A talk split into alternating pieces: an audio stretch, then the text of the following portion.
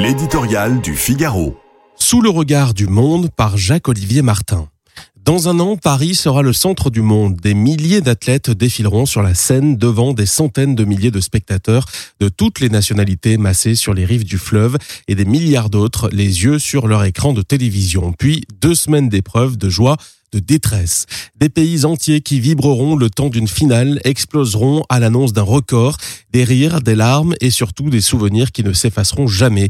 Personne n'a oublié le regard de Guy Dru à Montréal après sa victoire du 110 mètres et les deux médailles d'or de la gazelle Marie-Josée Pérec euh, sur la piste d'Atlanta, la folie de Laure Manodou à Athènes, l'or, l'argent et le bronze à seulement 17 ans.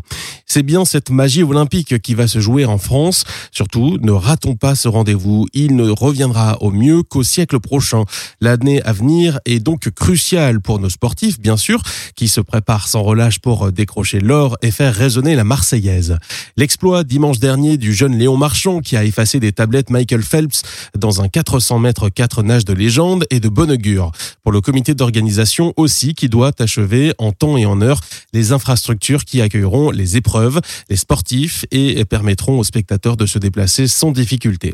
Et enfin, pour euh, tout un pays qui doit retrouver un peu de concorde et de fraternité, effacer les stigmates de banlieue enflammés, faire oublier les manifestations qui ont dégénéré lors de la réforme des retraites. Paris a 365 jours pour redorer son image, un an pour devenir la plus belle et la plus sûre ville du monde. Évidemment, il y a du boulot.